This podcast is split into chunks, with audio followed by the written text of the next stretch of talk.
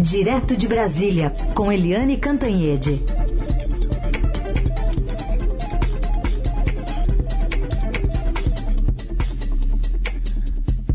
Oi, Eliane, bom dia. Bom dia, Sim, bom dia, ouvintes.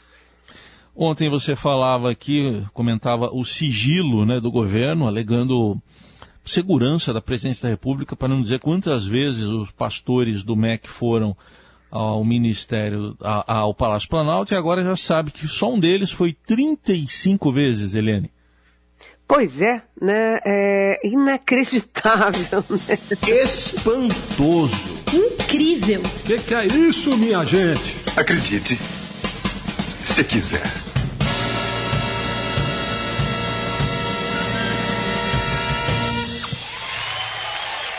Olha, uh, o mais grave dessa história sabe? É que tem o depoimento oficial gravado né, nos autos é, do ex-ministro Milton Ribeiro à Polícia Federal, dizendo que os dois pastores é, estavam no MEC por determinação do presidente Jair Bolsonaro, que ele só cumpriu ordem do presidente Jair Bolsonaro.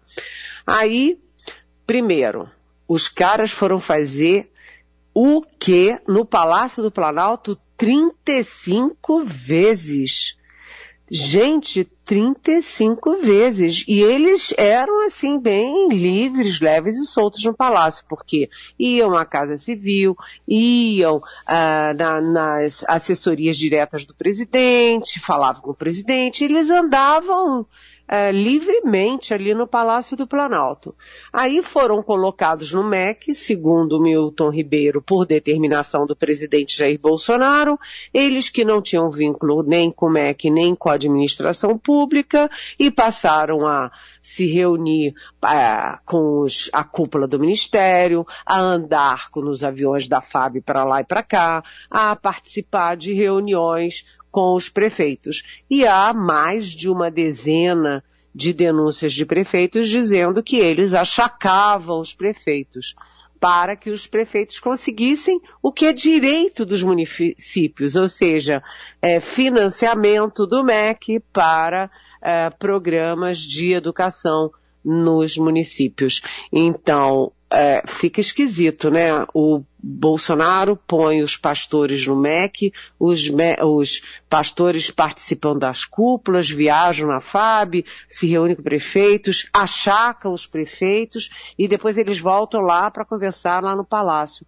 Ou seja, por que que esses pastores foram é, parar no MEC e qual era o interesse do presidente da República de botar esses pastores no MEC. Então a coisa vai ficando mais complicada e vocês podem me perguntar, mas então por que que o governo recuou da ideia de ter sigilo sobre a agenda dos pastores no Planalto? É, pelo óbvio, né? Porque hum, esconder a agenda era uma confissão de culpa.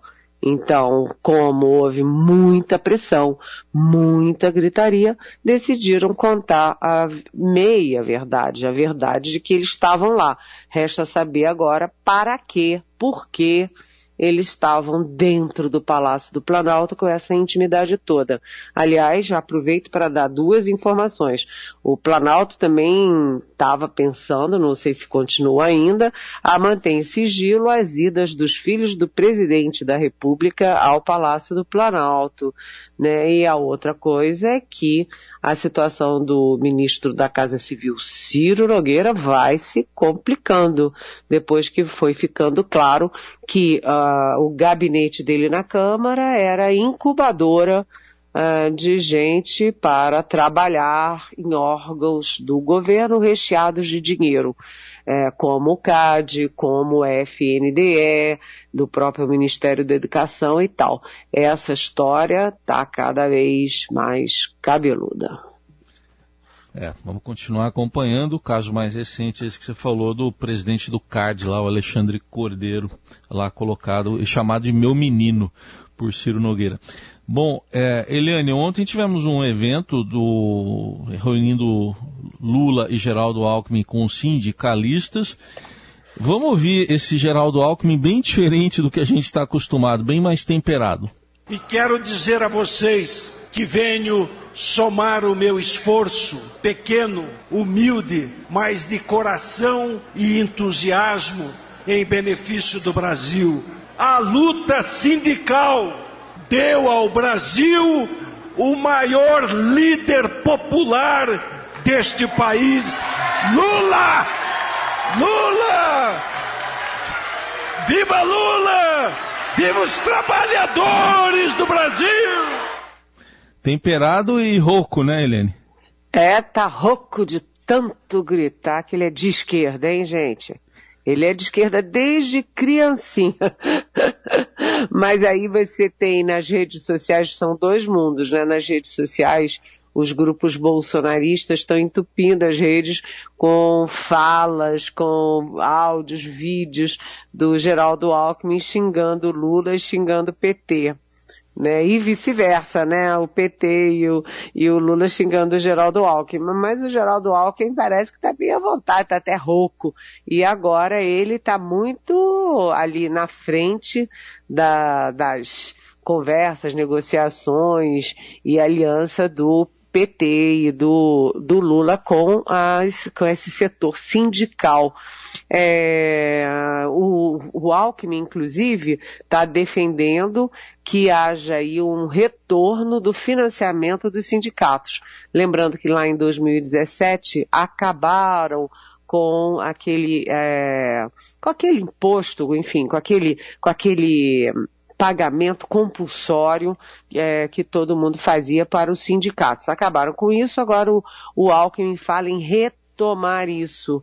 E, além de tudo, o Lula, para agradar os sindicatos, para agradar a base é, sindical dele, ele fala em é, recuar, rever, suspender, acabar com a reforma trabalhista que já foi feita e também mudar a reforma previdenciária. Bem, aí eu não estou entendendo nada. Alguém precisa me explicar. Porque, primeiro, o Lula escolheu o Alckmin para ampliar os seus espaços à direita. O que, que o Alckmin tanto tem que conversar com o sindicato, com o trabalhador?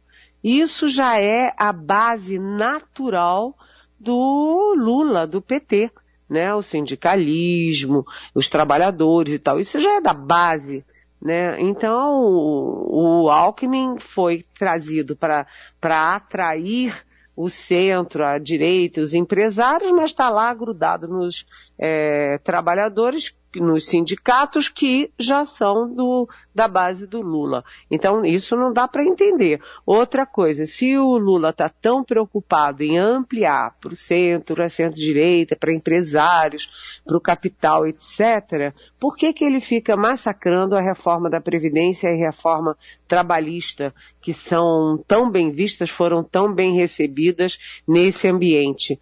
Então, acho que a, a campanha do Lula está muito errática e, de certa forma, esquizofrênica. Ninguém está entendendo direito qual é o papel do Alckmin e ninguém está entendendo direito se o Lula quer mesmo atrair é, centro, centro-direita, até parte da direita.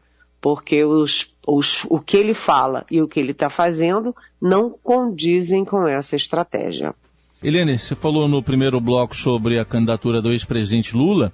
Ele está olhando para a terceira via também, do jeito que ela está? O que, que você diz?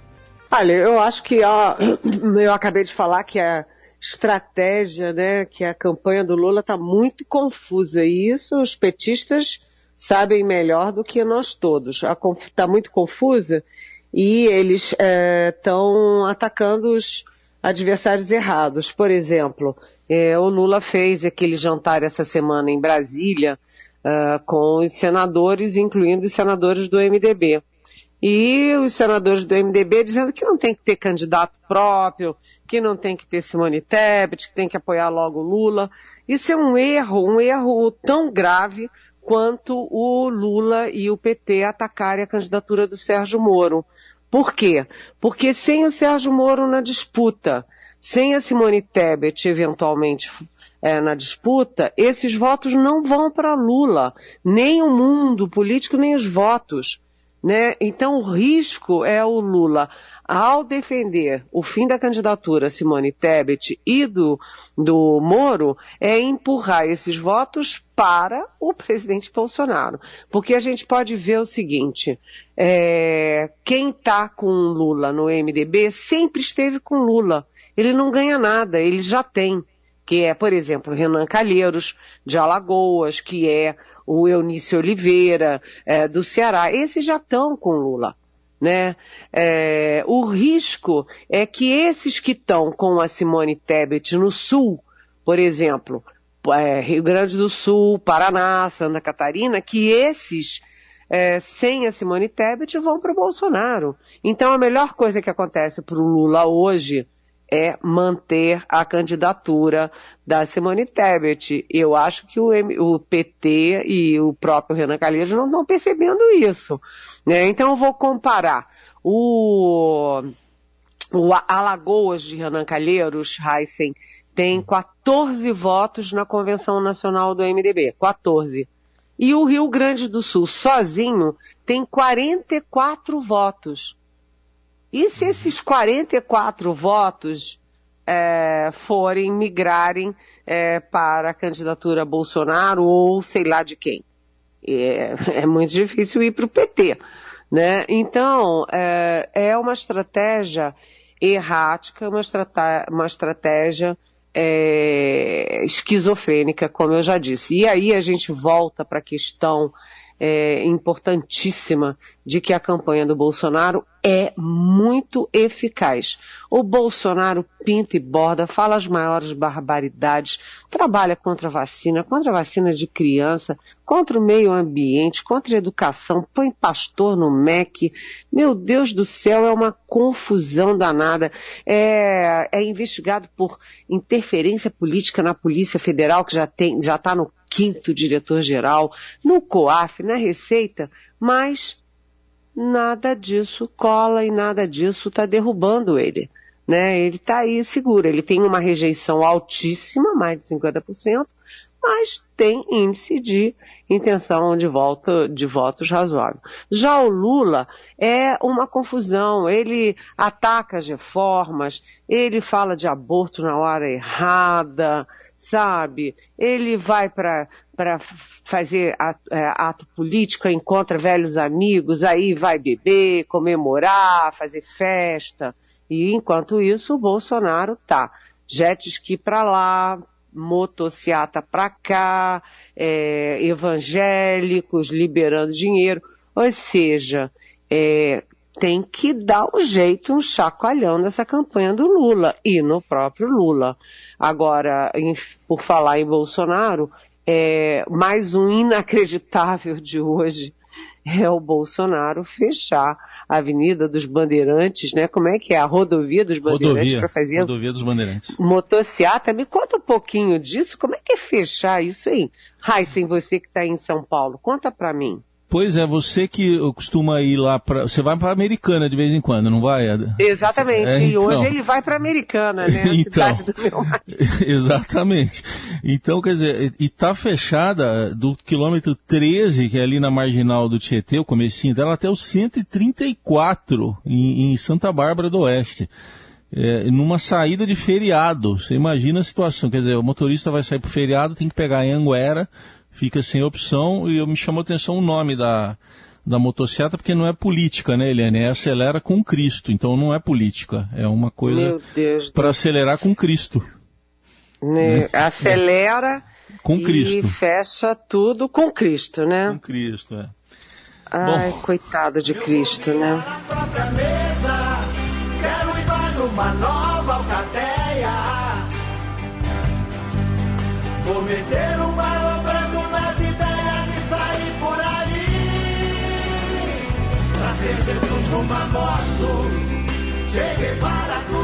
O, o, presi o presidente não cantaria essa música do Sá Rodrigues e Guarabira porque fala de Che Guevara no acostamento, né, Eliane? Mas a música é Jesus numa moto. Poxa, meu Deus do céu. É inacreditável, né? Inacreditável. E o presidente mais inacreditável é que essa semana o presidente disse assim: Olha, eu agora vou fazer campanha. E aí eu estava sozinha vendo aquilo, lendo, aí eu comecei a rir, né? O presidente dizia que agora que vai fazer campanha, o presidente faz campanha desde o primeiro minuto, né? Ele assumiu já fazendo campanha. É, jet ski para lá, e motociata, e evangélico para cá, policial para lá, e militar Tá e, e ele só faz campanha o tempo inteiro. Você não vê uma reunião ministerial. A única reunião ministerial que a gente tem é, notícia é aquela fatídica, né, em que o ministro da Educação queria mandar prender os ministros do Supremo. Uma confusão danada. E depois a última reunião que foi para despedir dos ministros que vão ser candidatos. Mas o fato é que fechar a rodovia dos Bandeirantes é de, realmente é de uma audácia que é. só o Bolsonaro é capaz de, de ter, né? É isso aí. Bom, Eliane, vamos para o nosso último tema, que é a posse do novo presidente da Petrobras. O engenheiro José Mauro Coelho tomou posse ontem na presidência, defendendo que a companhia pratique preços de mercado, seguindo as cotações internacionais do petróleo. Foi indicado para o governo e afirmou que essa prática de preços é necessária para uma maior concorrência e até com benefícios aos consumidores. Vamos ouvir um trechinho do que ele disse. A prática de preços de mercado é condição necessária para a criação de um ambiente de negócios competitivo, para a atração de investimentos, para a atração de novos agentes econômicos no setor, para a expansão da infraestrutura do país e a garantia do abastecimento. É importante que nós ressaltemos isso. Tal cenário leva ao aumento da concorrência, com benefícios para o consumidor brasileiro. E aí, Helene, o que, que mudou? O que, que mudou? Pois é, mudou tudo para não mudar nada, né? Tudo muda para nada mudar porque o, o, engenheiro químico, né, José Mauro Coelho, ele repetiu o que o primeiro presidente dizia, que era o Roberto Castelo Branco, que o segundo é, presidente dizia, que é o general Joaquim Silva e Luna, que é o seguinte, a Petrobras é uma estatal, é uma empresa, é uma companhia que tem que se comportar, portanto, como estatal, como empresa, como, como companhia. E ele deixou muito claro que essa é uma estratégia que não vai mudar, porque a estratégia correta, admitida no mundo, pelo mundo afora, e que é a que dá lucros muito expressivos para a Petrobras. A Petrobras que quase, né, que balançou, mas não caiu, que foi no fundo do poço e que hoje em dia dá lucro, depois, inclusive, do Pedro Parente no governo, é, no governo Michel Temer, recuperar a credibilidade da companhia, recuperar a governança da companhia, botar ah, os pilares em pé. Né? E aí o, o novo presidente, o José Mauro Coelho, ele também lembrou uma coisinha importante que o presidente Jair Bolsonaro esquece, né?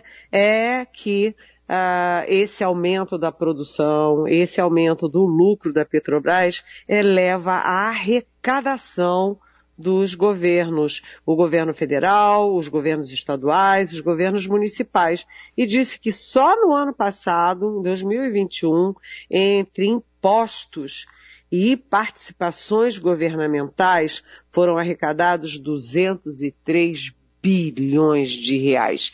E por fim, o novo presidente também lembrou ele concorda, né? Ele não disse, mas deixou implícito que concorda com o Silvio Luna de que não é papel da Petrobras definir políticas públicas, mas também defendeu, como todos os últimos presidentes, o que a, a, a a Petrobras, claro que também tem responsabilidade pública. E aí é, a Petrobras financia, financia várias coisas bacanas na área de esportes, na área de artes, na área de, enfim, várias áreas que têm repercussão para a sociedade brasileira. Agora, fazer política pública é atribuição do executivo, não de uma empresa estatal de petróleo e gás, não é? Então eu não entendi. O presidente Bolsonaro bateu de frente, demitiu um general de quatro estrelas da reserva super respeitado e botou alguém lá que vai fazer exatamente a mesma coisa, ou seja, respeitar a companhia, uh, a maior companhia, a maior estatal, a mais simbólica uh, que a gente tem no Brasil, que é a Petrobras, e pronto ponto final. O que, que serão os próximos passos? E se tiver mais aumento de combustíveis, hein? O que será que Jair Messias Bolsonaro vai fazer? Muito bem, combustível que está sendo gasto nas motos agora lá, na, na motocicleta. Eliane Cantanhede está com a gente aqui de segunda a sexta no Jornal Dourado. Queria te desejar uma feliz Páscoa, Eliane, para você, para toda a família e até segunda. Feliz Páscoa para você, para os seus meninos. Muita alegria, felicidade e até segunda. Beijão.